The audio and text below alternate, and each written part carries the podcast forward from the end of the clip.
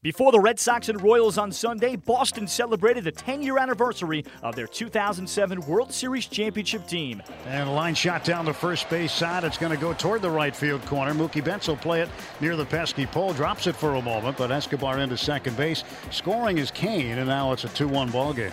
Pitch is swung on a high drive to left field, back by the wall. It's going to hit the green, and it goes above the line. Let's see how they score it. It's called in play.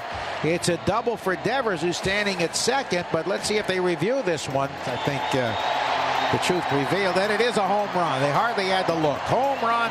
Rafael Devers is first at Fenway.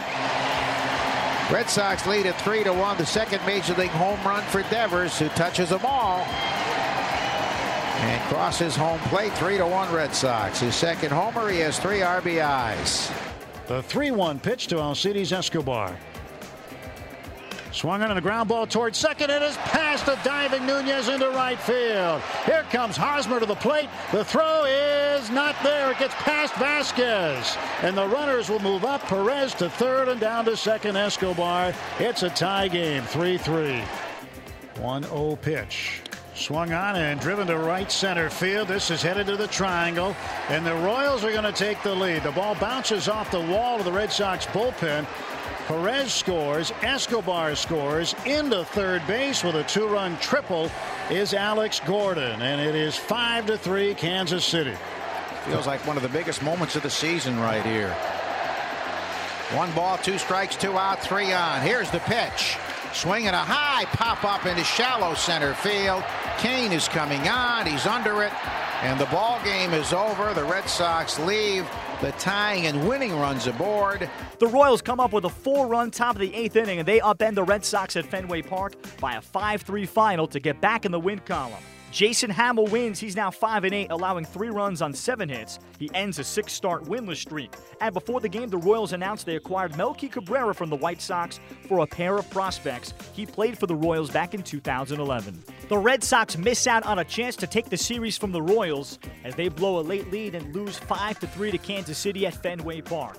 Now, the reaction from Red Sox manager John Farrell. Yeah, an extra out, uh, a, a, ground ball off. Uh Barnes' chest, uh, and then a couple of ground balls that find holes. Uh, they were able to bunch some base hits together, uh, and as you know, they start to get to the bottom of the order where you see the lefties coming. You got Moustakas as a potential, uh, Gordon at the plate. That's kind of the big blow right there to to spread it open further.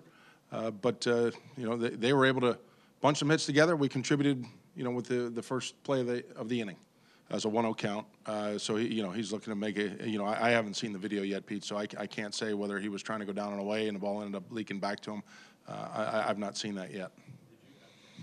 No, I, you know, again, it's a combination of things. I can't say that you know uh, it, it, looms large. Uh, you know, the the double in that spot, uh, but still, uh, Barnes is in a position where he's putting the ball on the ground, and yet a couple find their way through the infield, and one you know, we, we don't handle. Uh, so it was a combination of the inning. I can't say it was one pitch that was deciding, uh, you know, the difference in this ball game.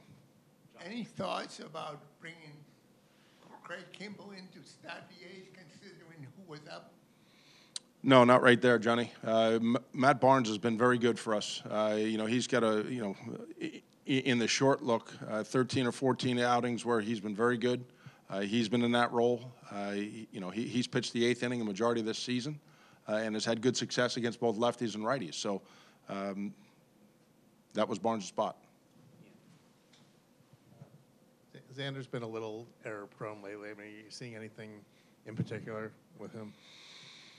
No, uh, because there's you know there, there's a couple different things. Uh, you know, right? You know, he, he's he's recognized and he's got the speed of the runner in Cain. Uh, maybe you know, if there's one thing he kind of got caught in between a little bit on the hop and then looked to rush the transfer because of the speed of Cain uh, and, and, didn't handle it cleanly.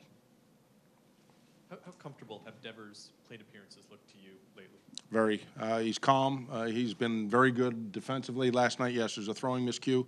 Uh, but he starts a couple of double plays today. Uh, his first step quickness and reaction off the bat has been has been better than anticipated, to be honest with you. Uh, but then when you look at the calmness in the box, uh, even in the ninth inning where he gets ahead in the count, didn't expand, um, he's doing a very good job. Yeah, you know you can't predict the future, but how much does the error uh, getting the man on to start the ace change the complexion of that inning? Do you think?